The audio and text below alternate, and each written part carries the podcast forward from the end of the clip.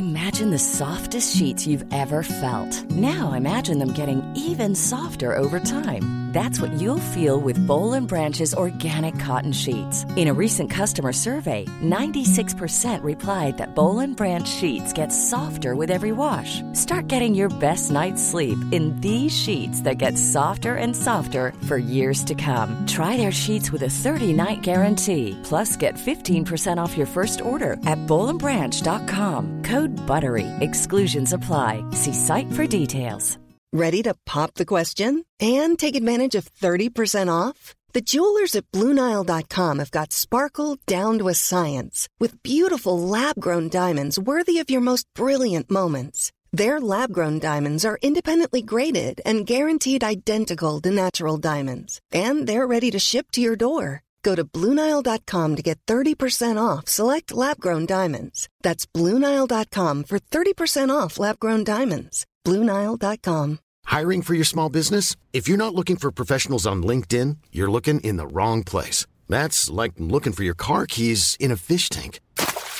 LinkedIn helps you hire professionals you can't find anywhere else, even those who aren't actively searching for a new job but might be open to the perfect role. In a given month, over 70% of LinkedIn users don't even visit other leading job sites. So start looking in the right place. With LinkedIn, you can hire professionals like a professional. Post your free job on linkedin.com slash spoken today.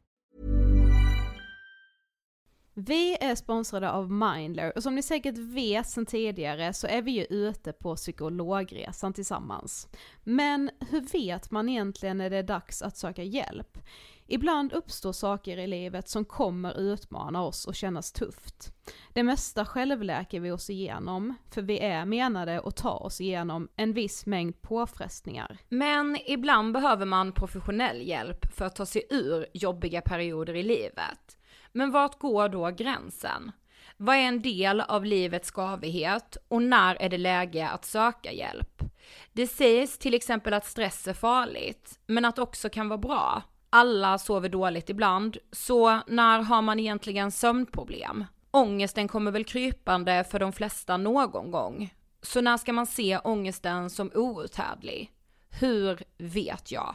Med oss som psykolog har vi såklart min gamla psykolog Linnea Seidbrant. Men ett annat stort problem som många har är ju sömnen. Alltså mm. hur dåligt ska man sova för att ha sömnproblem? Det här undrar jag verkligen jag, för jag, jag har ju mycket sömnproblem. Mm. Just det, uh. och det är ju väldigt vanligt problem skulle jag säga. Mm. Eh, utebliven sömn lite då och då, det är ju inte farligt. Eh, en sömnskuld som man kallar det tar man ju enkelt igen då genom att kanske vila eller att sova gott nästa natt. Om man däremot sällan eller nästan aldrig känner sig utvilad när man vaknar, då kan ju det ha negativa effekter på din fysiska och psykiska hälsa på sikt. Mm. Ladda ner Mindler till din telefon och läs mer på mindler.se.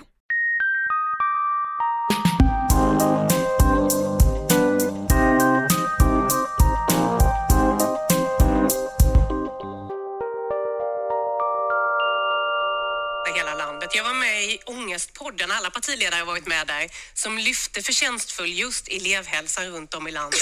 Och att det är för få utbildade personal, det är för dålig tillgänglighet. Det är helt enkelt avgörande för att barn ska ta till sig kunskap, må bra och få godkända betyg. Att man får stöd och hjälp mycket tidigare än idag. Men avslutningsvis helt kort när det gäller pengarna, för den här utredningen som kom om... Så sant som det är sagt i utfrågningen i TV4. Hej älsklingar, alltså ja. Avsnitt 398 av Ångestpodden. Yes. Och som ni hör så har det här hänt. Ja, helt sanslöst. Alltså vi sitter båda två hemma och tittar på TV4s utfrågning av partiledarna. Den här kvällen är det Annie Lööf, Ebba Busch, Jimmy Åkesson och Nooshi Dadgostar.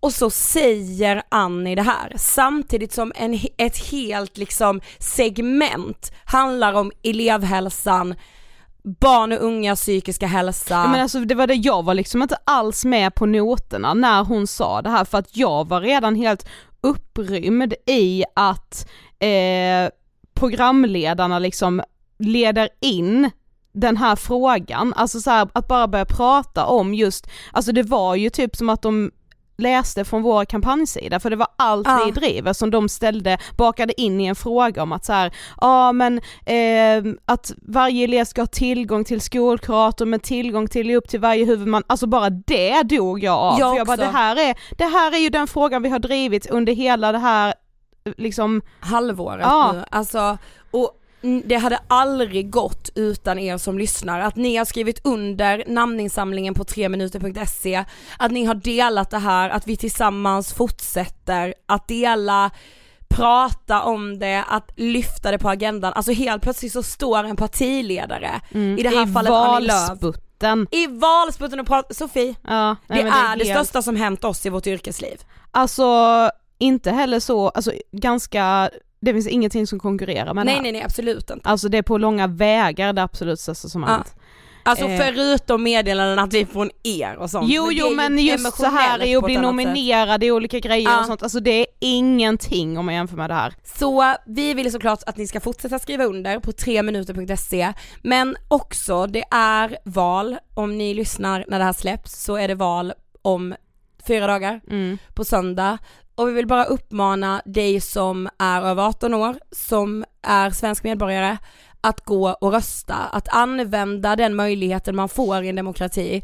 Tittar vi bara på Europa idag, att liksom Ryssland har invaderat Ukraina, demokratin är hotad i vårt närområde. Mm. Att då inte ta demokratin på allvar och inte gå och rösta, det är väldigt problematiskt. Mm. Och vill man sätta sig in finns det många bra valkompasser, vi har gjort en valspecial, man kan titta på debatter, de ligger på SVT Play, på TV4 Play, Mm. eh, det finns andra poddar, Sveriges Radio har gjort till exempel jättemånga där alla partiledare är med. Eh, det viktigaste är att man går och röstar och eh, för mig är det typ så, uppskattar demokratin. Ja och liksom vår frihet, att Ja. vi har friheten att få göra det. Exakt. Eh, och kan man inte på söndag så kan man ju såklart förtidsrösta. Viktigt, viktigt. Ska du gå och rösta på söndag? Det ska jag. Jag med. Mm. Jag vill ha den känslan. Det är också första gången som jag röstar ju alltså och är skriven i Stockholm. Samma. Så förra valet så fick, var jag ju tvungen att förtidsrösta för då Ja. var jag fortfarande skriven i Blekinge liksom.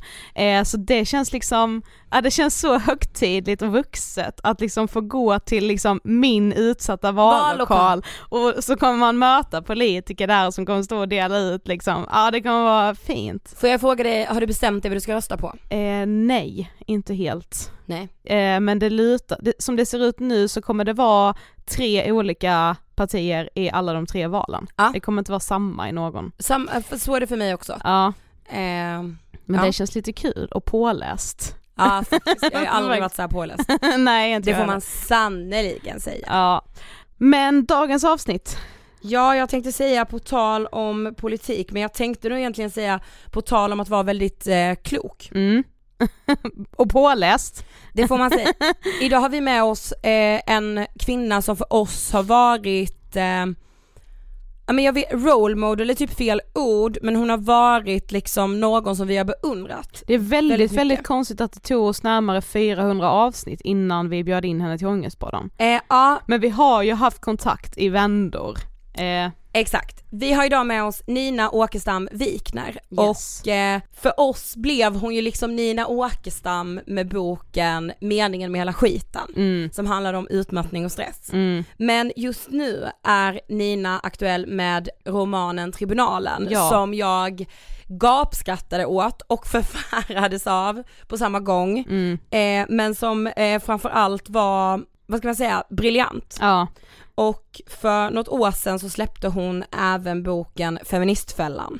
mm. och det är ju både, vi kommer vara både i tribunalen och i feministfällan skulle jag säga. Vi pratar ju väldigt mycket om de här fällorna som vi kvinnor både hamnar i men typ också sätter oss själva i på ett sätt. Men för tribunalen är ju liksom en roman, men den är ju, den är ju väldigt samtida. Ja. Och samtiden just nu är ju på många sätt väldigt konstig, ironisk, skrattretande, får man säga så?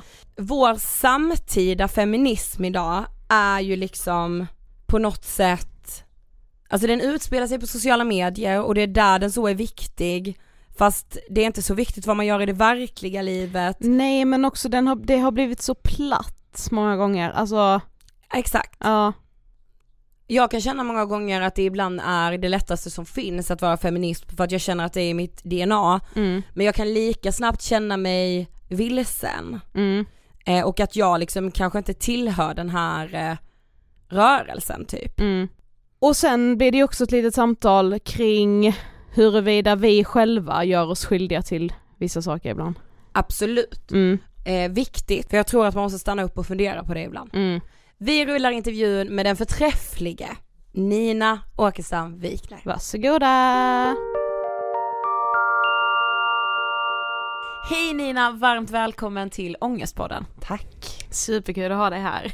Men för de som inte vet, vem är du? Jag är författare, jag är doktor i ekonomi, eh, skribent, har varit feministisk debattör i ja, drygt 15 år eh, och till vardags är jag reklamare så att allt det här som jag är, är liksom känd för det gör jag på min fritid. Mm. Jag, får jag fråga hur gammal du är? 38.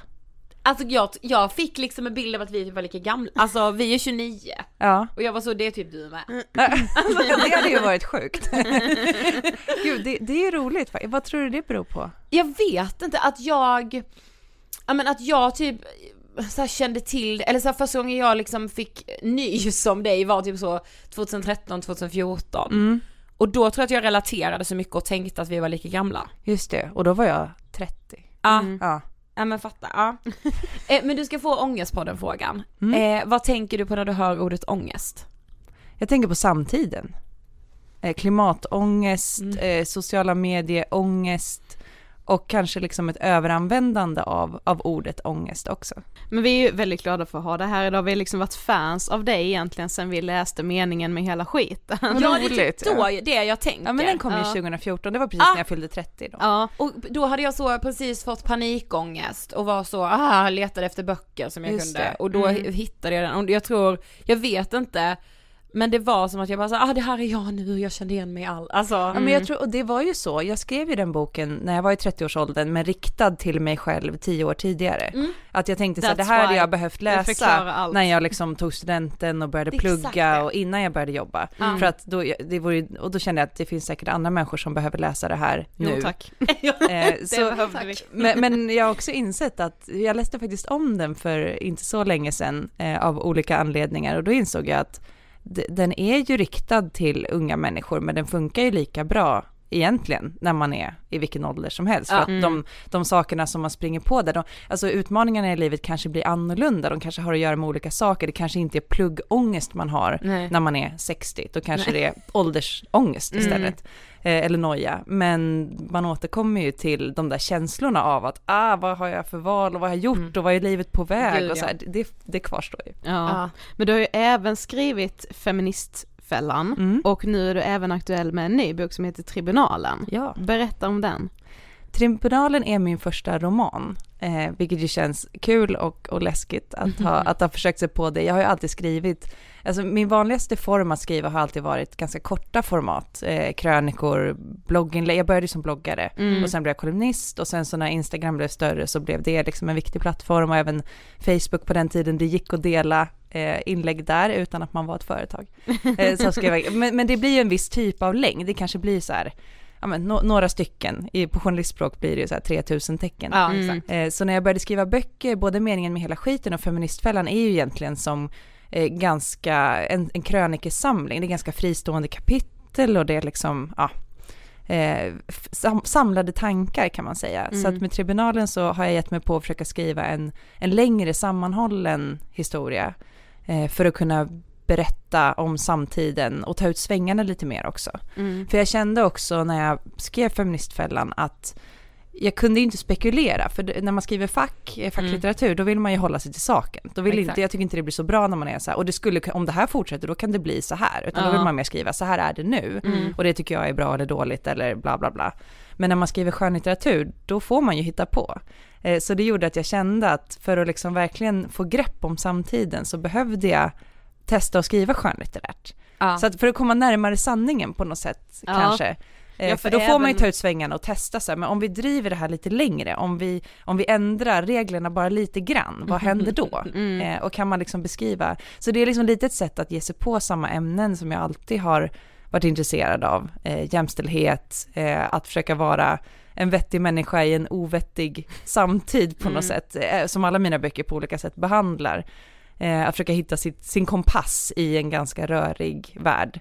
Eh, men då prova att göra det utifrån ett helt annat, eh, ett helt annat format. Mm. Så det är liksom tribunalen. Mm. Ja. Ja, för rörig det är den ju. Samtiden, ja. Ja. Ja. Det är inte så jävla lätt. Nej. Nej men jag sa ju det till dig nu här innan att så här, jag tyckte också den var så komisk. Eller liksom jag skrattade både av igenkänning, skam och också för att jag bara det här är så jävla sjukt. Alltså att det blev så att man fick se liksom sociala medier framför allt utifrån på något sätt. Och jag, nej men jag har skrattat så mycket. Eh, men, men du sa ju det nu att så här, ditt, ditt skrivande tog sin början när du började blogga 2005. Mm, precis. Vad, alltså varför började du blogga och vad, vad skrev du om då? Eh, då, då började jag blogga för att jag pluggade reklam, jag, eller jag gick på, på Handels då och läste marknadsföring och tyckte det var jätteintressant och det satte igång så, det var första gången jag verkligen kände att jag, jag, jag har alltid gillat att plugga men då blev jag verkligen sådär brinnande intresserad av ett ämne. Och jag bara tänkte så mycket att jag fick inte plats med allt det jag tänkte i de inledningsuppgifter och de tentor och sådär som jag hade. Så att jag behövde liksom ett till format och mina vänner och så var kanske inte lika intresserade av det här som jag var, så det passade kanske inte riktigt att sitta liksom över en öl och berätta om alla nya marknadsföringsteorier jag hade lärt mig. Så att då blev det liksom en, en outlet för de tankarna. Och då märkte jag ganska snart att det där formatet passade mig att skriva blogginlägg. För blogg på den tiden var ju ganska annorlunda från vad blogg är idag. Bilder var liksom inte nödvändigt något man Nej, hade. Så jag hade ju liksom, det var texter, det var som en krönikesamling, min blogg kan man säga. Och jag skrev varje dag någonting. Eh, inte för att tjäna pengar, inte, det var inga, inga selfies, alltså det var långt, en helt annan tid på Ja. det sättet. Och också väldigt så här, alla hade bloggar om vad som helst. Det kunde vara en blogg om eh, eh, sitt liv, det kunde också vara en blogg om något väldigt specifikt intresse man hade. Eh, så min blogg hette Reklamchock, det var första namnet på den.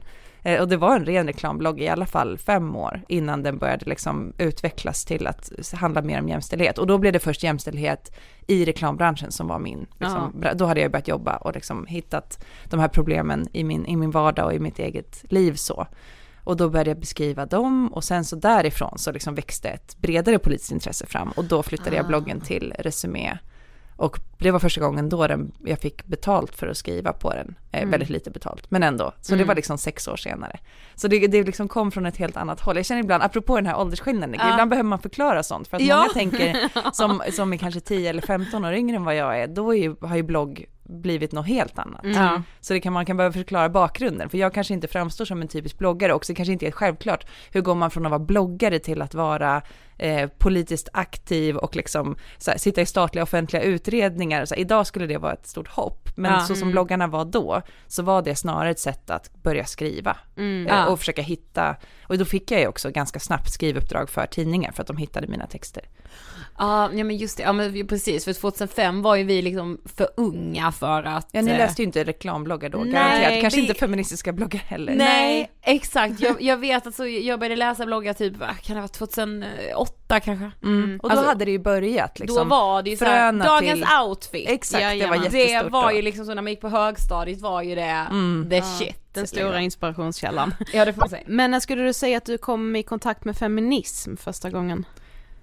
Det måste ju ha varit när jag var tonåring, genom, genom skolan och genom, eh, min mamma är ju väldigt liksom klok person som kan mycket om mycket. Så att hon satte ju mina, de första feministiska böckerna i handen på mig. Men jag förstod det inte riktigt då. För Nej. att jag tycker att det är, eller jag i alla fall, behövde liksom leva lite mer. Eh, och få lite mer egna erfarenheter för att kunna fatta vad det var alla de här feministiska teoretikerna menade. När Eh, fick du då det uppvaknandet? Ja men det, Alltså, den aha-upplevelsen kom när jag började jobba. Ja, och det tror jag är ja. ganska vanligt, i alla fall för de av oss som är lite sega i skallen.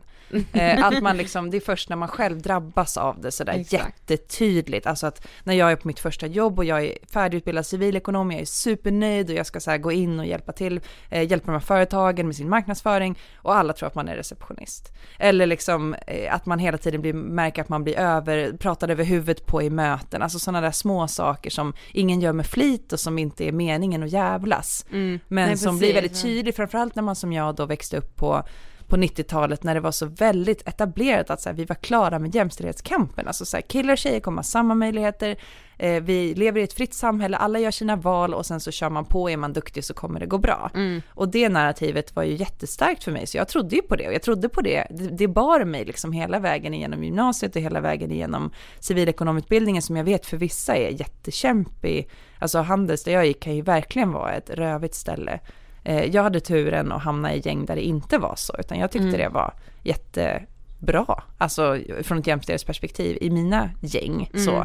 Eh, sen så är det klart att jag och alla lärare var män och så, men det var som att jag ändå inte riktigt landade det förrän det verkligen var sådär, jag blev tydligt diskriminerad. Mm. Men jag minns att du skrev någon krönika typ om när du skulle föreläsa på Handels. Mm. Och någon tror att du typ är elev. Eller? Ja men det var ju jättevanligt och det här ah. var ju flera år senare för efter jag gick ut jag gick ut, eh, liksom tog examen när jag var 23 och sen så började jag jobba och jobbade ganska många år och sen kom jag tillbaka och började doktorera och då mm. var jag i 30-årsåldern.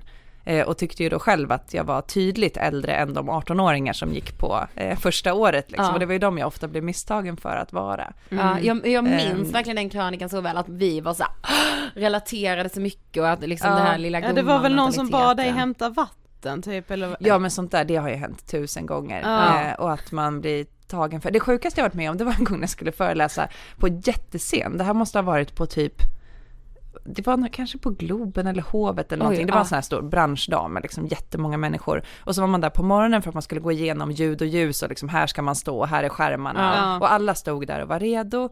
Eh, och sen så kom vdn för en organisation som ordnade den här dagen fram och eh, tittade på mig och en annan kvinna som skulle föreläsa. Alltså det här var inte många år sedan, jag var ju en bra bit över 30. Mm. Eh, och hon som jag stod bredvid eh, var ju typ i 45-årsåldern och vi stod och gjorde oss redo för att gå upp på scenen. Och, hon var, och han var så här, ja är det, är det ni som är akrobaterna som ska uppträda sen? Oh. Och vi var så här, nej, alltså vi har kostym på oss. Jag, jag, tror inte att jag skulle ha det om jag vore akrobat. Jo, det skulle vara så en del av showen, att ni skulle slänga av er kostymen. Ja, men det var, och, det blev, och han, han fick ju panik när han insåg vad han hade sagt, för då hans kollega fick ju liksom göra en glidtackling in och rädda upp och vara såhär, nej det här är våra keynote speakers, de ska alltså stå här på scenen om tio minuter, och, eh, ja, eh, vi betalar liksom en miljard ja, ja, kronor för att de ska vara här, så att ja, låt oss, låt oss släta över. Men sånt där händer ju liksom hela tiden. Jo. Eh, ja, och det är ju som sagt aldrig med illvilja, men det blir ju, eh, det, det plockas ju på. Exakt. Eh, ja, över åren. Men jag tänker också, alltså när du började då jobba i reklambranschen, alltså efter din examen, mm. alltså hur såg den ut där och då? Den var ganska grabbig skulle ja. jag säga. Det, det, har hänt jättemycket i den branschen, i hela mediebranschen skulle jag säga, på de här åren som jag har varit aktiv. Ja. Det var fortfarande så att det var lite sådär jobbigt att vara en person som pratade jämställdhet. Nu skulle jag säga att det är en ren fördel, alltså nu är det mm. en konkurrensfördel att ha anställda som är duktiga på mångfald och jämställdhet. Det krävs mm. ju typ för att man ska kunna ta hand om mm. stora reklamkonton, att du kan kommunicera med olika målgrupper på ett bra Exakt. sätt. Mm. Så att nu är det ju en självklarhet och någonting som man snarare liksom bygger på kunskapen om så kontinuerligt. Så, det var, så man, man kunde se som lite jobbig, men samtidigt var det ju i reklambranschen jag lärde känna de första människorna som lärde mig liksom mycket om politik. För att det var, det är en mycket mer politisk bransch än vad man kan tro. Många som mm. jobbar där vill ju liksom förändra, man vill använda kommunikation för att förändra världen på olika sätt. Mm. Och det kan ju vara åt olika håll, men de flesta i alla fall när jag började, hade ju en ganska tydlig liksom, vänsterprofil och det hade jag mm. inte riktigt stött på innan. Den feminismen som jag hade med mig från tidigare var ju mer liberalt orienterad. Så liksom hela systemtänket och hur man kopplar ihop feminismen med antirasismen och sådana saker, det lärde jag mig av människor lärde känna i reklambranschen. Mm. Mm. Okay. Mm. Men 2014 så släppte du som sagt meningen med hela skiten och 2018 mm. så släppte du då Feministfällan. Ja. Varför skrev du den? För vi läste att du där och då var lite trött på att driva de här jämställdhetsfrågorna.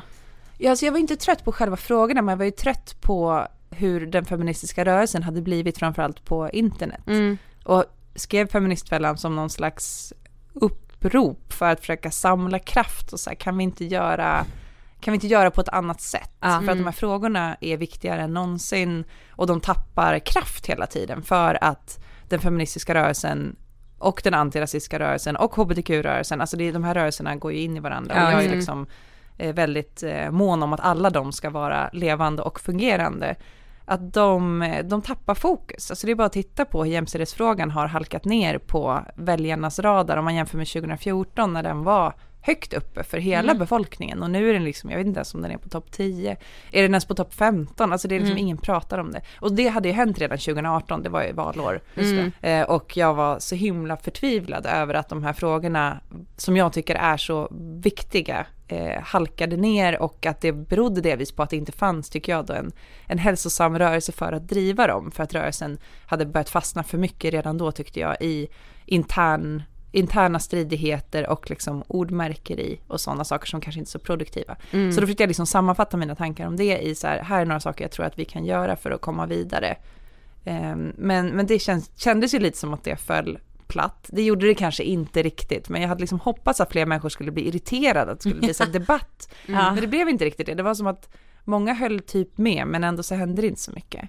Eh, och snarare har det ju faktiskt blivit värre sedan dess. Alltså polariseringen har ju inte minskat de här senaste fyra åren, utan den har ju snarare, de har ju snarare blivit värre. Mm. Eh, så det var ju det som fick mig att sätta mig ner och börja på tribunalen då för Ja. ett år sedan. Att, ja men okej, det där gick inte riktigt att, att resonera, men då får jag prova att fabulera istället och, och dra ut de här linjerna ännu mer. Och Ja. vara så men om vi låter den här, om vi fortsätter på den här inslagna vägen med och använder sociala medier på det här sättet, var kommer vi då landa? Och jag tror inte det är på ett bra ställe. Nej. Så det blev liksom inspirationen till att skriva tribunalen.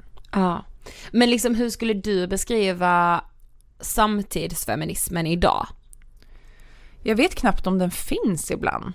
Alltså det, det känns som att den har blivit så väldigt, ehm, alltså det, eller så här, det är klart att den finns. Men jag kan ibland känna att jag måste leta ganska mycket för att hitta nya konstruktiva feministiska tankar. Och jag, jag märker att jag oftare och oftare går tillbaka till att läsa liksom äldre böcker. Alltså jag hittar Mm. mer inspiration i liksom sånt som kanske skrevs på eh, 70-80-talet och ibland 1880-talet. Eh, jag läste precis Angela Davis eh, bok som heter Race, Women and Class. Ja. Och den är, kom ut 1980 men den behandlar den feministiska rörelsen i USA eh, i framförallt då eh, den svarta feministiska rörelsen från 1860-talet ungefär. Och där tyckte jag jag hittade supermycket spännande Ja. tankar och sa, ah, det här skulle vara intressant att utforska och liksom, det här skulle vi kunna jobba vidare på. Men det var, det var ganska länge sedan jag hörde en sån tanke framföras av en politiker eller, en aktivist som är liksom aktiv här och nu. Och det kanske är för att jag letar på fel ställen. Men det känns mycket som att när man säger samtidsfeminism, i mina öron så låter ju det som ett sponsrat inlägg från en influencer. Det är, det, det är min första association. Ja. Att det är någon som så här gör reklam för träningskläder och säger det. girl power. Det är Mm. liksom samtidsfeminism. Men det är ju inte det. För det, jag- vet ju att det händer. Det här, jag vet, nu får jag säga emot mig själv, för att det, här- det här brukar jag alltid säga när jag får de här frågorna, att det pågår ju jättemycket feministiska rörelser i liksom på gräsrotsnivå överallt, på företag, eh, i familjer, på eh, ungdomsföreningar och Mm. liksom det händer ju massa saker hela tiden och jag har Mm. precis suttit i två år i en statlig offentlig utredning som har jobbat för jämställda livsinkomster. Så, och det, det var ju ett jobb såklart Mm. som gjordes och som var feministiskt. Men det känns som att då blir det ändå ett stort jaha.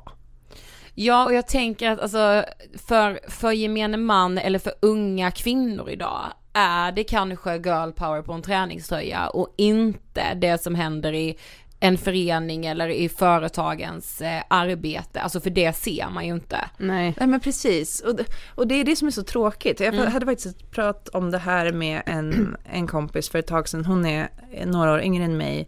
Och hon, hon var så trött på feminismen, alltså inte på, igen, inte på målen med Nej. feminismen utan på rörelsen. Mm. Och så började vi prata och hon var så här, men jag måste bara, jag känner bara att jag måste stänga av mina konton och så här, jag, får, jag får lägga ner det här ett tag. Och då, då sa jag så här, men ska du inte prova att göra feminism på något annat sätt? Liksom skit i sociala medierna, men tänk på hur du kan göra istället. Och då var hon helt så här perplex ett tag, och bara, men vad är det? Alltså Ja. vad är det jag gör om jag stänger av min Instagram och min TikTok och ändå vill göra någonting feministiskt, vad skulle det ens kunna vara? Mm. För att hon har vuxit upp så tydligt i att det är där man samlas Mm. om man vill göra någonting feministiskt. Det är som att handlingen, den feministiska handlingen handlar om att då sprida saker i sociala Ja, medier och inte att göra så mycket Mm. handlingar i liksom livet, alltså Nej, livet är väl exakt. också sociala medier men det här fysiska verkligheten på något sätt. Nej men det är ju precis det som, Ja. som har hänt och alla, och sen så när vi pratar om det, det är klart att hon vet att hon lika gärna skulle kunna göra någonting på sin arbetsplats eller i sin bekantskapskrets eller i sitt eget liv, alltså handlings, eller skriva någonting som inte är för sociala medier eller Mm. så här, eh, det finns ju tusen grejer man kan göra, Rö- rösta på ett visst sätt eller engagera sig i ett, en eh, förening eller någonting Mm. som inte har med sociala medier att göra, men man var tvungen att liksom, hon var verkligen tvungen att stå och tänka lite, Ja. vad skulle det kunna vara? Ja.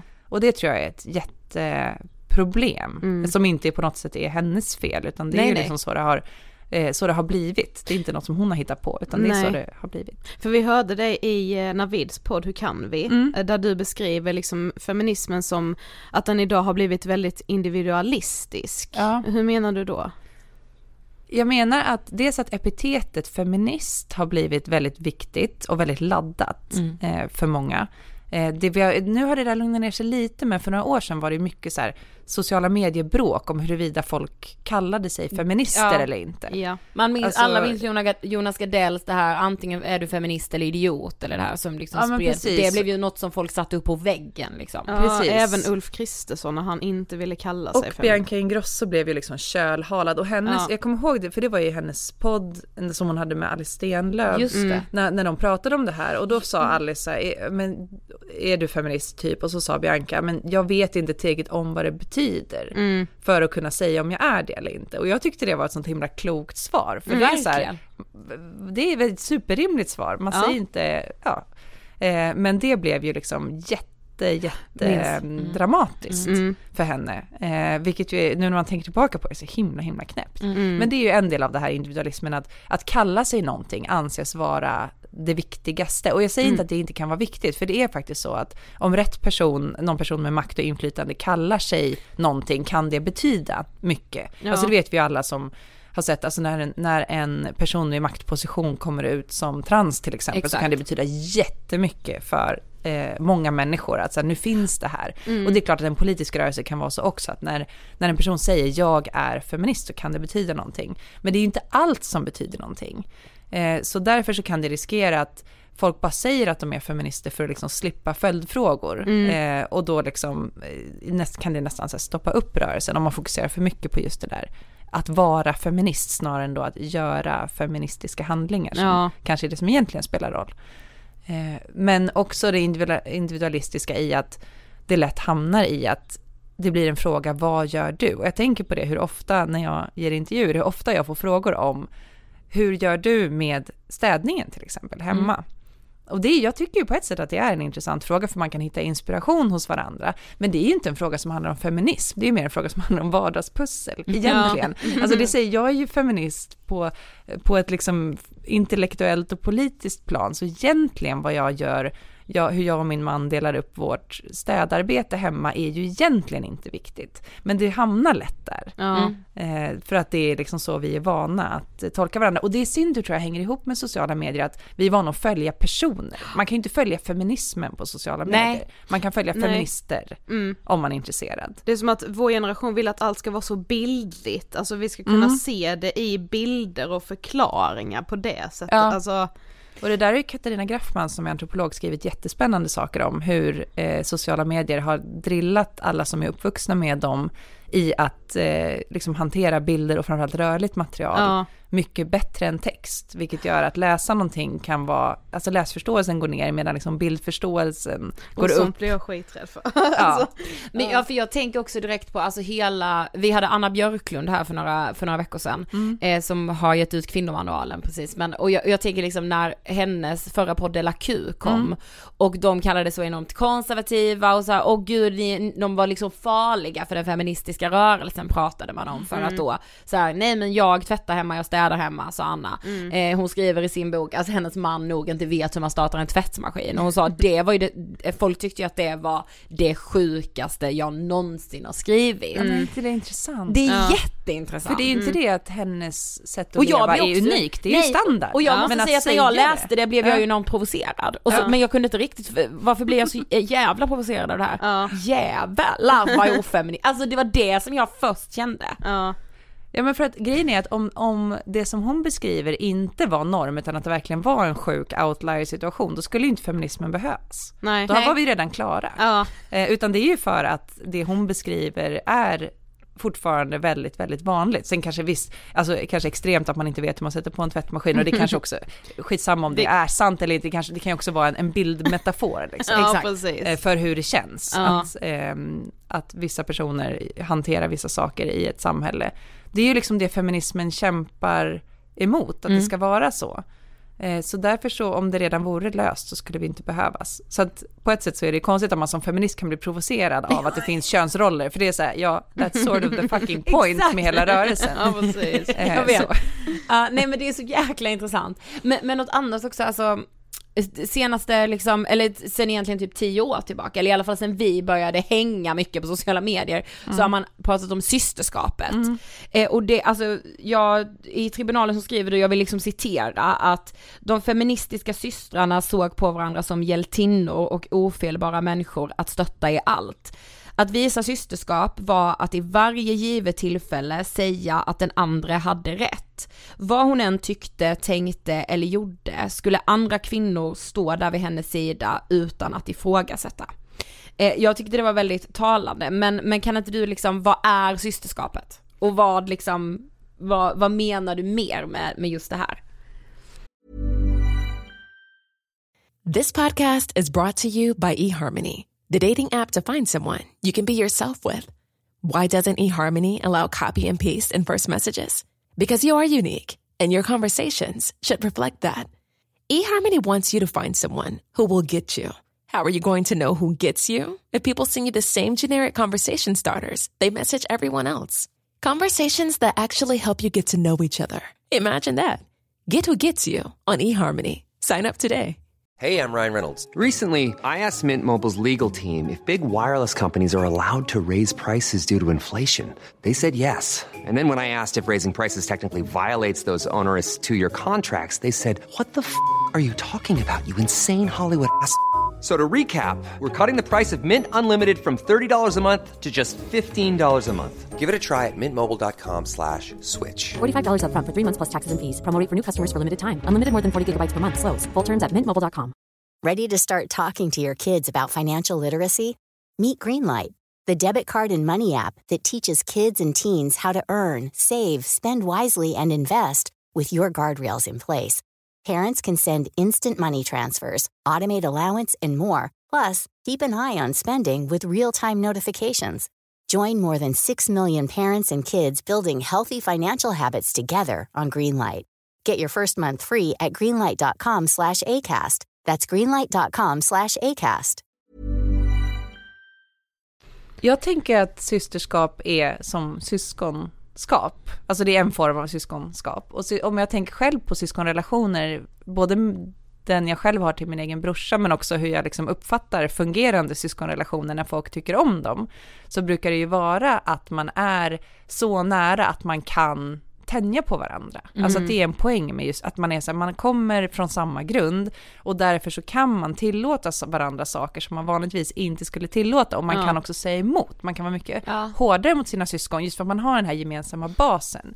Att jag och min brorsa kan ju bråka på sätt som jag inte skulle bråka med mina kompisar för att den relationen är skörare. Men jag och han har den här grundläggande samförståndet och bandet som gör att vi kan ta ut svängarna mera och man Mm. förlåter mer och man, eh, men också eh, tjafsar mer. Ja. Och det tänker jag är så systerskap i bästa fall fungerar, att vi har en grundläggande samförstånd för att vi, kom, vi har samma, vi delar någon typ av upplevelse baserat på till exempel då kön om man pratar systerskap, eh, som gör att vi kan förstå varandra och därmed tillåta mer men också vara eh, tuffare mot varandra. Man inte Mm. behöver vara så här skrapa med foten och vara så himla, vara rädd om varandra för att man vet att man tål för man förstår varandra. Mm. Ja. Så det tänker jag är ett, ett riktigt systerskap handlar ju om en grundtrygghet som gör att man kan hjälpa varandra uppåt. Inte det där ehm, som systerskapet ibland tolkas, det tycker jag känns mer som att man har en så här läskig chef eller Mm. någonting. Det känns inte som en sund relation, det här att man måste buga till varje pris inför varandra. Jag vet inte, jag vill inte ha sådana vänskaper och jag vill absolut inte att mina barn ska växa upp och känna så för varandra som syskon. Det känns inte som en sund relation. Nej. Nej. och min känsla inför systerskapet är väl också nu att så här, absolut att man har den här relationen att alla är väldigt hårda mot varandra men avsaknaden av förståelse och att låta någon testa sina egna tankar Ja, eller precis. liksom gränser, den har ju varit i princip obefintlig skulle jag säga. Ja, och det, det är det som är intressant är att feminismen historiskt har ju varit väldigt bra på det, Mm. eh, tycker jag. Att man har låtit, att äldre feminister som har hållit på längre har liksom varit väldigt toleranta mot yngre feminister för att man vet att man behöver ofta gå igenom lite olika Mm, faser exakt. i ett politiskt uppvaknande. Till exempel kan det vara så att man inte förstår någonting för man själv drabbas av det som det var i mitt fall. Ja. Att jag hade absolut läst de här vettiga böckerna och liksom fått de här resonemangen till mig av olika mm, kvinnor från andra generationer. Men jag begrep dem inte förrän jag själv gick igenom samma sak. Och Ja. då var det så här, aha, nu fattar jag. Ja. Och då var det ju tack och lov ingen som sa, jaha, men nu är det för sent. Du borde ha fattat det där när du var 12.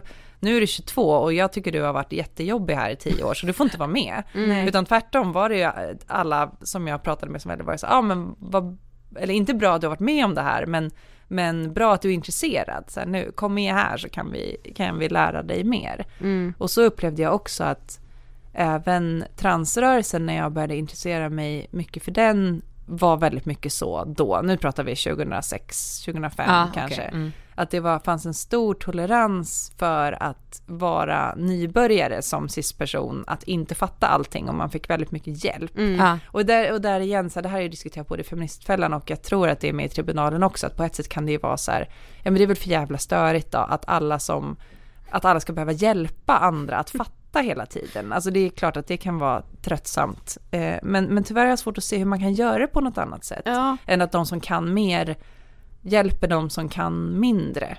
Eh, för det här skaffa dig en analys, det är så här, men hur ska jag skaffa mig den om du inte berättar för mig Ja. var jag, vad jag ska läsa eller hur jag ska, hur jag ska förstå det här. Mm. Eh, hur, hur ska det gå till? Mm. Var skaffar man sig den här analysen? Man kan inte gå och köpa den på ICA Maxi.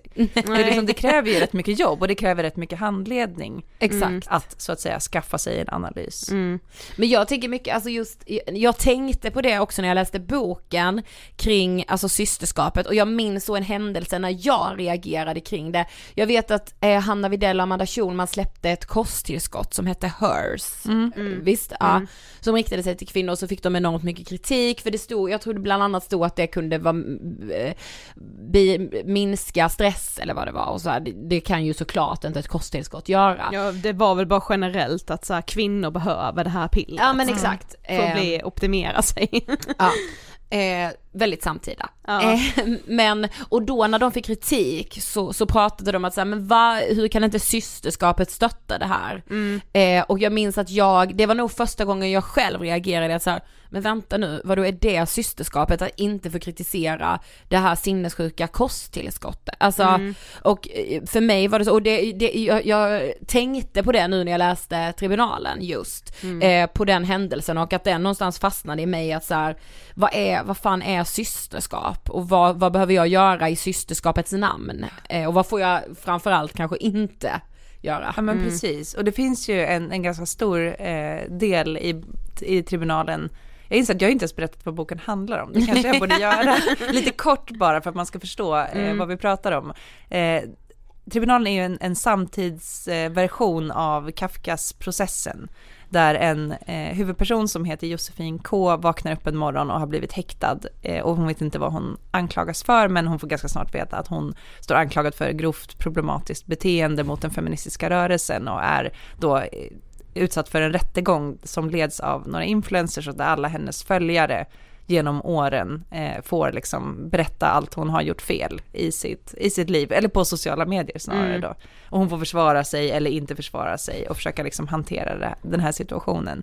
Och en av de första punkterna de tar upp är just det här att hon har eh, varit eh, problematisk mot, jag kommer inte ens ihåg exakt vad de kallar det, feministiskt eh, nej, eller kvinnors affärsverksamhet, eller feministisk affärsverksamhet. Ja, just det. Mm. Just att hon har fått då eh, bitvis kritik för att hon inte har backat då kvinnors företagande. Ja. Eh, och till exempel så har hon inte delat tips hon har fått om nya appar som har startats och sådär. Och då eh, tycker då vissa av följarna att det här är väldigt osysterligt och osolidariskt med andra kvinnor, för kvinnor måste också få tjäna pengar och sådär. Och, och det är så, um, jag tycker det där är så himla spännande för att på ett sätt så halva resonemanget är ju helt rätt. Att ja, kvinnors företagande har alltid nervärderats och liksom inte fått samma investeringar. Mm. Eh, marknader har missats, kvinnor som har, har jättegoda case har liksom inte fått finansiering. Mm. Medan snubbar som har mycket lalligare liksom idéer har fått det. Och liksom, det har varit jättesvårt att nå igenom för många kvinnor. Och det har ju, så har det ju varit eh, alltid. Ja. Det här är inte något nytt fenomen. Utan det kanske tar sig lite nya uttryck då, men det är samma principer. Att allt det kvinnor gör, gör anses vara mindre viktigt, mindre seriöst, mindre intressant, liksom mindre potential. Mm. Eh, så det, den delen är ju helt rätt. Ja. Och också att det är en viktig del i att ändra på det, att kvinnor som kan eh, till exempel eh, affärs, eh, kvinnor inom affärsvärlden har stöttat varandra för att hjälpa till och dra. Liksom. Att väldigt många av de högst uppsatta kvinnorna i näringslivet är ju mentorer åt supermånga. Alltså de drar ju mm, sånt lass, jag fattar inte hur fasen de hinner och pallar. Förutom att ha så här superkarriärer som styrelseledamöter och vd så tar de dessutom hand om så här 15 liksom yngre personer som mm. de ser skulle kunna gå i deras fotspår. Också är de chef åt massa människor. Mm. Och liksom verkligen så här crafta fram liksom de här karriärerna på ett, och hjälper till med det. Det är ju liksom superbra och helt klart feministiska handlingar. Ja, exakt. Men därifrån till att vara tvungen att köpa ett kosttillskott för att det är en kvinna som har startat företaget eller vara tvungen att gilla alla kvinnors affärsidéer hela tiden. Mm. Det är det hoppet som inte funkar. Mm. Eh, men det är det här som gör det så rörigt tror jag, att ofta, nästan alla de här feministiska haverierna, eller vad man ska kalla det, fällorna, mm. eh, oavsett om jag skriver i Feministfällan eller Tribunalen, är ju liksom 50% rätt och 50% knas. Mm. Och då blir det liksom megaknas när man lägger alla dem på hög. Ja, exakt. Ja, för på tal om något annat då som kanske är så 50-50 knas. Alltså just med den här då, alltså samtidens feminism och sociala medier och allt, så är det ju många kvinnor som, ja men gör feministiska handlingar och då kanske blir liksom ihopkopplade med, ihopkopplade med den feministiska rörelsen. Och så samtidigt lever man då i en tid där man liksom vill få bekräftelse och kanske posta sexiga bilder på sig själv och då ska man på något sätt äga det här liksom behovet av att vilja få bekräftelse för en sexig bild genom att eh, applicera det också i den feministiska rörelsen genom så, ja men jag, jag äger min sexualitet, jag äger min kropp, jag gör det här för mig själv och för att jag liksom, ja men jag helt plötsligt blir liksom en ganska porrig bild en, en feministisk bild, säger jag nu med citationstecken, eller hur ser du på det liksom?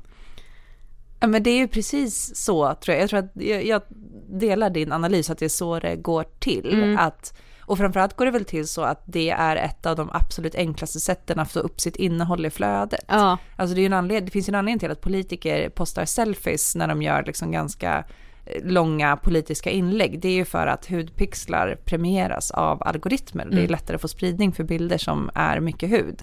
Och det kan man ju välja då att ta en, en tight selfie, men man kan ju också välja att lägga upp hela sin kropp. Man vet att det kommer få mer spridning. Mm. Och ju fler som lever på delvis i alla fall, på att få spridning på sina grejer i sociala medier, desto viktigare blir det där. Och jag skulle säga nu, när jag har försökt eh, marknadsföra min bok, jag som inte har en, en tradition av att posta bilder på mig själv i någon jättestor utsträckning, det går ju inte.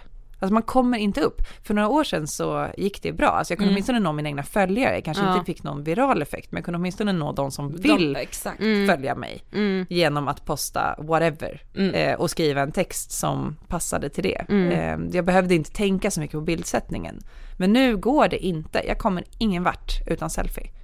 Men vad tror du då att och det... det är klart att det påverkar också. Ja. Eh, men och för att lösa den där kognitiva dissonansen som uppstår då, istället för att många kanske inte ens vet att det är så att hudpixlarna gör att man blir upppuffad i algoritmerna. Man kanske mm. just tror att ja, men mina följare vill ha det här. Mm. Det är därför det åker upp i algoritmerna. Mm. Och lite är det ju så också, för det blir ju liksom som en slags moment ja, 22 exakt. eller vad man ska säga, att det likas för att det syns och det syns för att det likas och så, så håller det på sådär. Mm. Exakt. Men vad tror du då att det gör för liksom feminismen som rörelse, att man försöker liksom förklä en alltså en bekräftelsetörstande generation och få in det också i feminismen på något sätt när det egentligen bara handlar om att man vill bli likad på mm. sociala medier.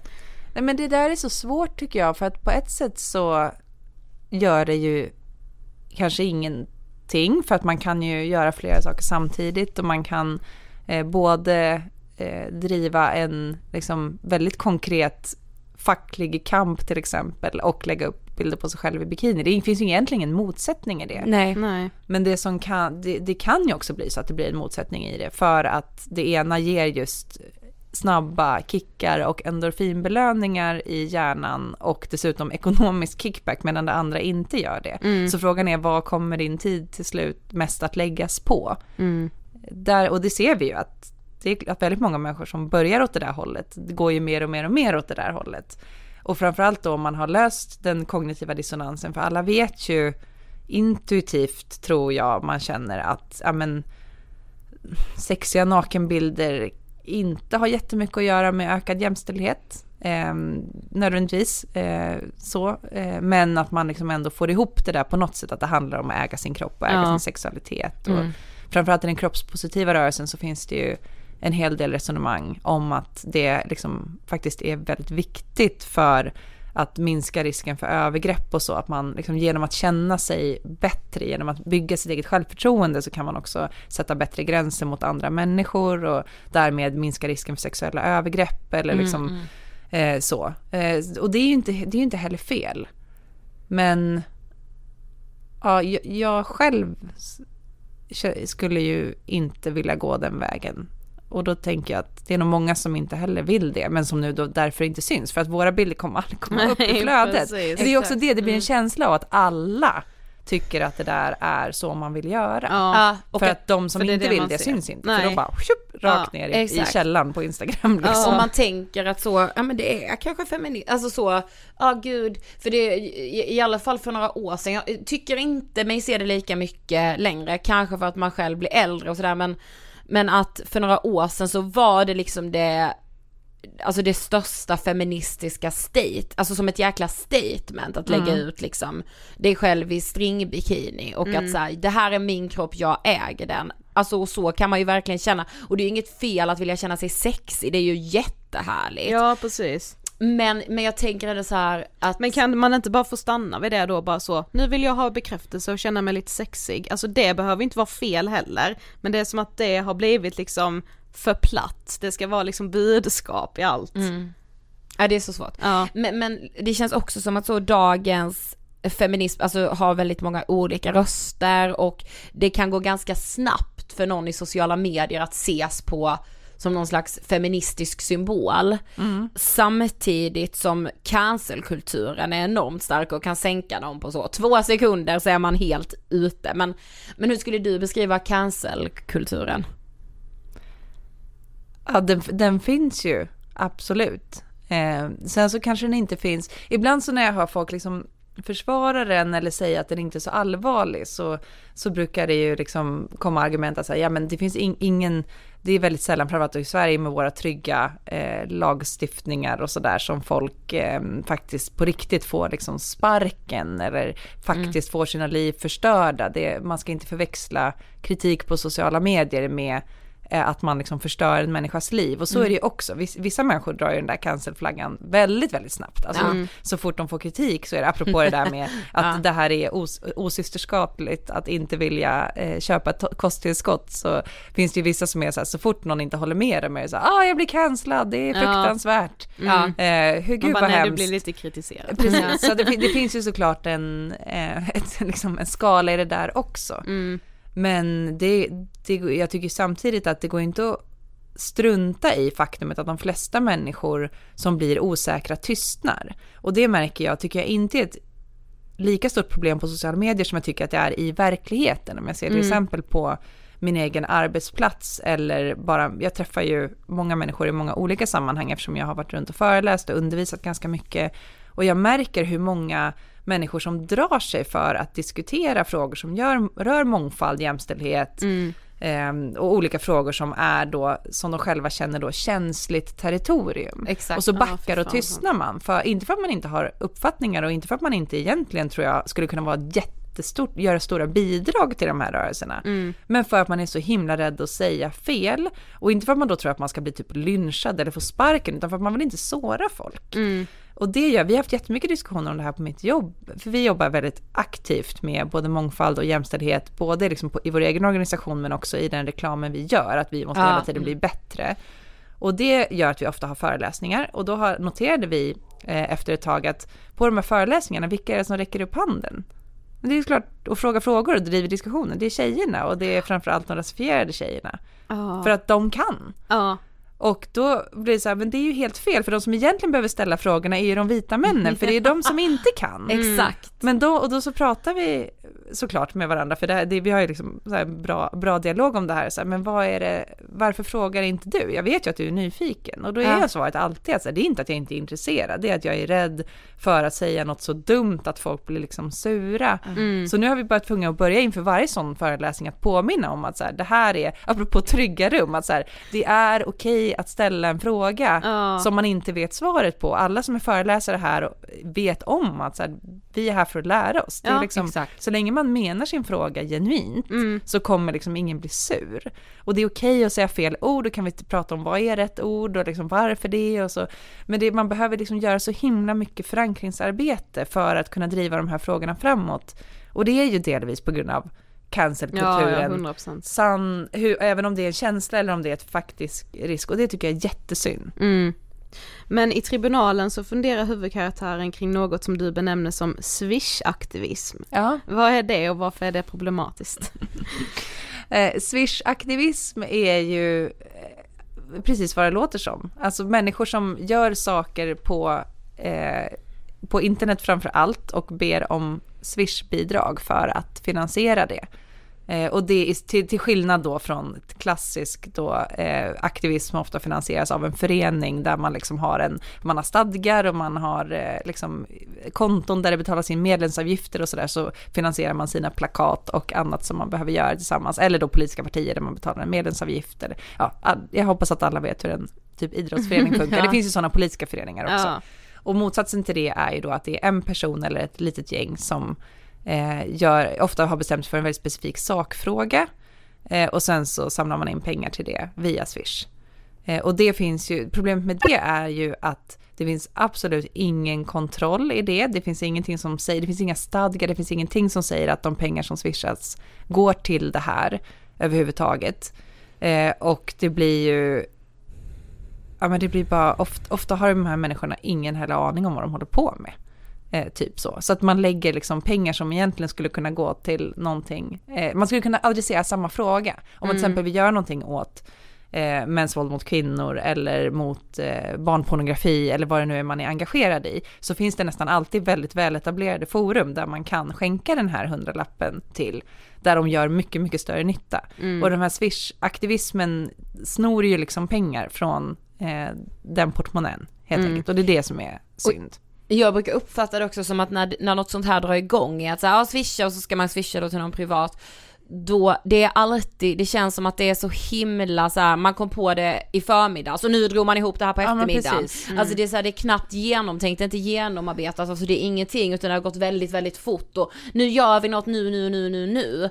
Eh, vilket ju inte, alltså, inte att brinnet inte är jätteviktigt men så här, det, det kan ju nästan ibland uppfattas som oseriöst och, och jag, det gör det är ändå så himla träffande också när i boken när, när eh, liksom du beskriver så här, den här självgodheten hos de här initiativtagarna, fan vad jag, alltså vad man Gud. ser det på sociala medier och så är det så här, nej men det här skillnad." handlar inte om mig, mm. bara fast gör det typ inte det ändå. Ja. Alltså. ja men verkligen, det finns ju vissa människor som alltid lyckas liksom sitta i morgonsoffan med en ny nytt initiativ ja. liksom varenda jävla månad. Och man är så här, men då, då är det ju svårt att tro att det handlar om saken. Mm. Eh, och det vet ju alla också som jobbar med, oavsett vilka samhällsfrågor det är, de är ofta ganska jäkla komplexa och det tar tid att hitta Precis. rätt sätt att hjälpa. Mm. Alltså det finns en anledning till att så här, Stockholms Stadsmission har funnits i liksom evigheter och de jobbar på sitt sätt och de har så här, så här jobbar vi med insamling av kläder, alltså så här jobbar vi med eh, våra härbergen, så här jobbar vi med olika typer av outreach-program. Mm. Det är liksom inte bara att så här, gå och dumpa en kasse kläder hemma hos en människa, det kanske inte alls är det som behövs. Nej. Exakt. Och det, är ju, det var ju anledningen till att Röda Korset sådana organisationer bildades eh, på mitten på 1900-talet. Det var ju för att den här typen av eh, mer filantropisk hjälp som uppstod innan jätteofta liksom inte funkade eller Mm. skälpte eller pengarna försvann. Det finns ju olika sätt som det kan gå snett på. Mm. Men det finns en anledning till att vi har 90-konton och liksom fungerande organisationer för det här. Det är inte bara slump. Nej. Men finns det då rätt och fel typ av feminism eller hur, hur gör man, hur ska man göra för att liksom driva den feministiska rörelsen framåt?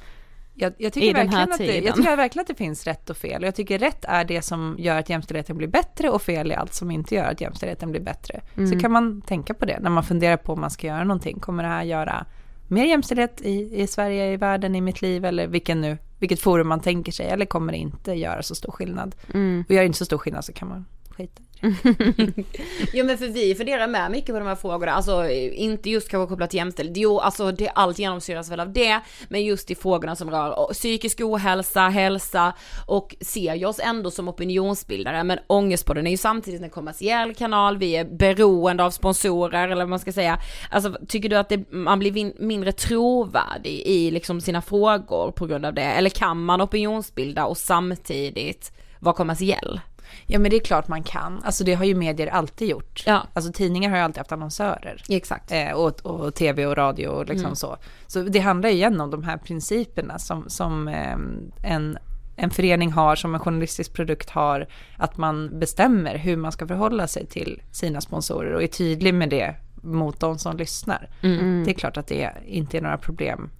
Nej, för det, som det är nu så går det ju liksom inte att finansiera det direkt. Alltså ni skulle inte få era lyssnare, era lyssnare vill inte betala det det Nej, faktiskt kostar precis. att få den här produkten i handen. Utan man vill dela, ja men precis som tidningsprenumerationer. Ja, var- man, man betalar en del själv och annonsörerna betalar en del. Ja. Och så är det liksom, eh, så löser man det. Mm, så i ja. sig är det inga problem. Men som sagt, Nej. det skulle ju bli problem, eller det blir problem, det kan man ju se även i, i traditionell media. Jag, är, jag har ju jättesvårt för så här, ehm, native content i, Ja. på, t- i tidningsappar till exempel, eller i tidningar. Jag tycker det är så här jätte, jättedumt att man Ja. håller på så, för man urholkar då börjar man ju sudda ut de där gränserna. Precis. Och då blir det direkt väldigt, väldigt oklart Mm. varför man ska tro på den här journalistiska produkten när den är liksom infiltrerad av sånt som nästan ser ut som journalistik men som egentligen är reklam. Ja. Den typen av grej eh, har jag väldigt svårt för. Och samma sak då med, men där tycker jag nästan att influencervärlden är bättre. För det är som att eh, den världen har ändå blivit eh, ty, alltså, upplärd i att hålla ordning på Ja, reklam och man måste inte vara- reklam. Ja, precis, den har man ändå måste blivit så vara pass- tydlig och man måste säga. Ja, och så. den har blivit så pass granskad nu så att det ändå måste vara tydligt annars så fälls man Ja, liksom. Men sen så är ju frågan, vad är, alltså i vissa sammanhang så, och vissa, vissa personer, det känns ju som att hela, det är reklam i sig självt. För Ja, att precis. Sen så startar ju de egna bolag och liksom det, så där blir det nästan, men just den biten känner inte jag är så himla svår att fatta tror jag inte ens för någon som är ganska ung. Alltså jag måste snacka med min, min son, han är sex. Ja. Han kan ha svårt att förstå liksom att Swedish Family som är en, så här, hans favoritkonto på Ja. YouTube, att de är liksom sponsrade av olika saker, då måste man prata med honom om vad det betyder. Att så här, nej men om vi åker till Liseberg kommer inte vi vara där helt själva. De kommer inte öppna speciellt för oss. Liksom. Och de här, de säger ju det i sitt content, de är ju jätteduktiga på att så här, vi har fått möjligheten att bla bla Ja. bla och så här. Men, men det hjälper ju inte en sexåring. Men jag skulle Nej. tro att när han är tio kommer han reda ut det där ganska bra på Ja, egen hand. Ja. Så det, det, man behöver inte vara, just det där känner jag mig inte så himla orolig för, den där gränsdragningen. Så. Nej. Men och där är det så himla intressant också om man då tittar på hela influencervärlden och poddvärlden, alltså så här medievärlden som är väldigt kommersiell, alltså hur skillnaderna är på män och kvinnor. Mm. Eh, alltså om, är det någonting, alltså är det någon samarbetspartner till oss där det har varit någonting, det får vi ju höra ordentligt. Men så har jag tittat när till exempel Alex och Sigge har varit sponsrade av spelbolag som vi har sagt tydligt, vi skulle aldrig någonsin jobba med spelbolag. Alltså de får inte ens en kommentar om det. Nej. Och man är så, men gud. Och så någon annan, jag kommer inte ihåg, men någon manlig podd så hade de också spelbolag. Kollade jag deras nej de får inte heller någon. Och då är det ändå så himla himla himla tydligt. Alltså skulle vi ha ett spelbolag, det skulle jag ju såklart aldrig för att där ringer min eh, där, där går min kompass liksom, då hade min kompass gått åt helvete så att säga innan, Mm. innan jag hade tackat ja till något sånt. Men, men det, de skillnaderna är, skillnaderna är så enormt intressanta. Mm. Eh, och på tal om liksom jämställdhet. Mm.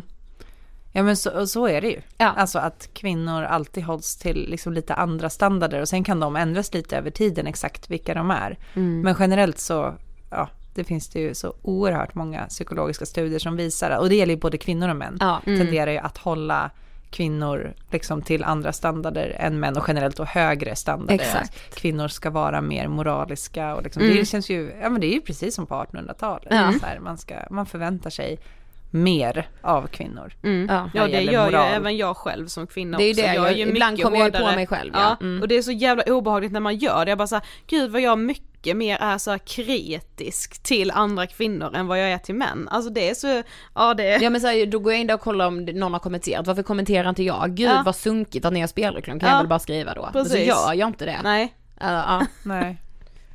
Okej, vi har kommit till sista frågan. Det finns så mycket att diskutera här men Ja. vad inspirerar dig? världen. Alltså väldigt, eh, väldigt tydligt skulle jag säga. Jag, jag har svårt att liksom gå igenom en dag utan att komma på massa Ja. saker jag, vill- jag vill göra. Mm. För att jag tycker att världen är en väldigt inspirerande plats. Ibland för att den är så himla dum i huvudet och konstig och ibland för att, oftast, oftast därför. Mm. Eh, eftersom jag ofta hittar mitt bränsle i saker och ting jag tycker är fel. Mm.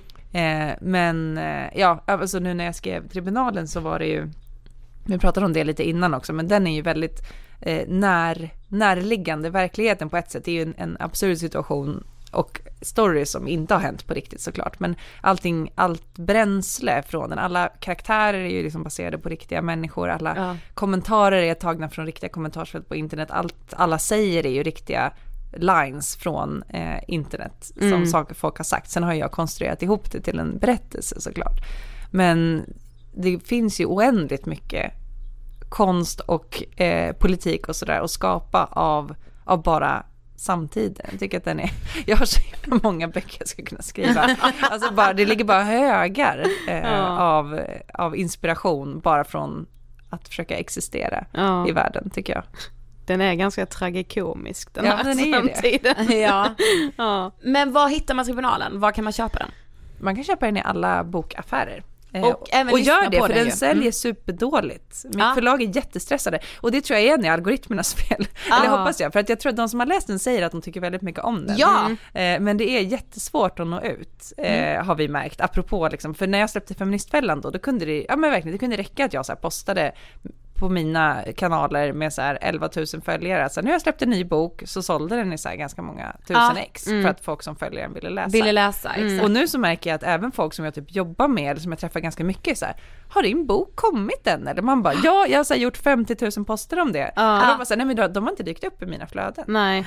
Så att eh, det, Ja. det där är liksom, det där får man faktiskt tänka på. Alltså om man har personer, nu menar jag inte bara att vara så här ruthless i min Nej. egen self-promotion, men om man har människor som man eh, som man gillar och som man vill liksom ha koll på vad de gör, så måste man följa mycket mer aktivt. Ja. Vad- Man kan inte räkna med att man får reda på det i sina vanliga algoritmer. Liksom, Nej, nej. Man Man måste måste, så här, kolla upp. Exakt, Liksom. ja, Har det- det kommit nytt avsnitt av den här podden? Har det Ja, kommit precis. eh, ny film från den här filmskaparen jag gillar? Det Mm. är inte säkert att det liksom servas. Nej, nej, det är så sant.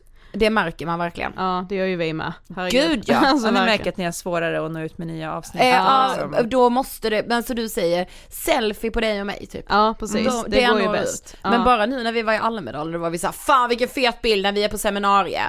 Va? Alltså det Ja. var så 90 likes, då Ja, har vi så vad fan kan man nästan få- 20 000 följare. Ja. Alltså, Ja. De, för ingen ser ju dem. Nej. Alltså- Nej och vi har ju rätt mycket Ja, kläder det är bara på oss på bilden också. stringbikinin. Det är Ja, bara att köra. vi får börja föreläsa i, vi får börja föreläsa i string. Tack så jättemycket för att du ville gästa Ångestpodden. Tack, tack. Jag måste säga att jag vill uppmana alla att läsa Tribunalen för Ja. ni kommer Alltså oavsett om ni har jobbat med sociala medier någon gång i ert liv eller aldrig har gjort det och bara uppdatera Instagram en gång eh, i halvåret så kommer ni relatera något så kopiöst till den här Mm. boken. Ja, det blir liksom en eh, samtidsiron, typ som en komedi. Ja. Och det kan jag känna ibland, att samtiden är en komedi. Exakt, och Tribunalen finns eh, överallt. Bokus, Adlibris, Ja. Akademibokhandeln. Givetvis. Tack så jättemycket Nina för att du ville gästa Ångestpodden. Tack. Och sen bara återigen en uppmaning till att gå och rösta på söndag, det är jätteviktigt, glöm inte det. Har ni inte redan skrivit under vår namninsamling på 3minuter.se för att införa ett maxtak på hur många elever en skolkurator får ansvara över, så tycker vi att ni ska göra det. Nu, det här är liksom uppe nu på riktigt i riksdagen. Man får faktiskt säga det. Och jag, jag tycker också att så här, skicka den till fem kompisar, släktingar, vänner, alltså kompisar, vänner, man bara det är samma sak. Ja. Men, nej men gör det så att den får ännu mer spridning den här namninsamlingen. Jag tycker vi borde ha minst dubbelt så många namn. Det tycker jag med. Alltså det är ju väldigt många som har sett filmen så det är extremt många som inte har skrivit under. Exakt. Det tycker jag är lite sjukt. Gör det nu.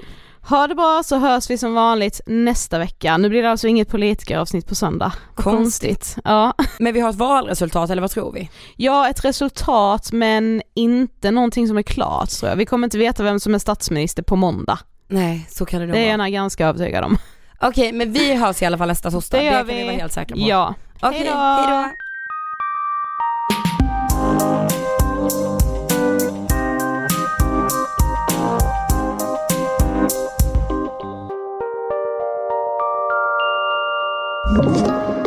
Podplay.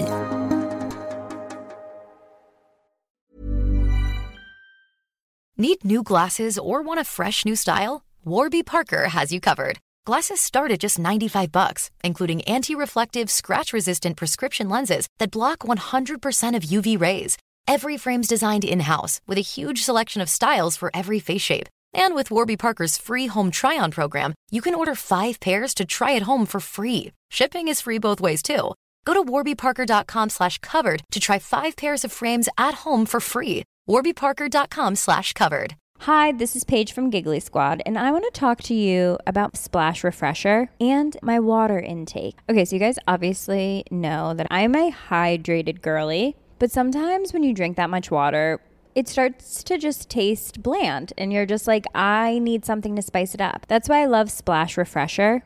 It has zero sugar, zero calories, and it's a splash of sweetness. And they come in five different flavors. They're so good. Wild berry, acai grape, pineapple mango, lemon, and mandarin orange. My favorite is the wild berry because I just I just love a berry. So if you're like me and you're drinking water all day, then try Splash Refresher. It's going to absolutely change your water game and it's good for you. Imagine the softest sheets you've ever felt. Now imagine them getting even softer over time. That's what you'll feel with Bowl and Branch's organic cotton sheets. In a recent customer survey, 96% replied that Bowl and Branch sheets get softer with every wash. Start getting your best night's sleep in these sheets that get softer and softer for years to come. Try their sheets with a 30-night guarantee. Plus, get 15% off your first order at bowlandbranch.com. Code BUTTERY. Exclusions apply. See site for details.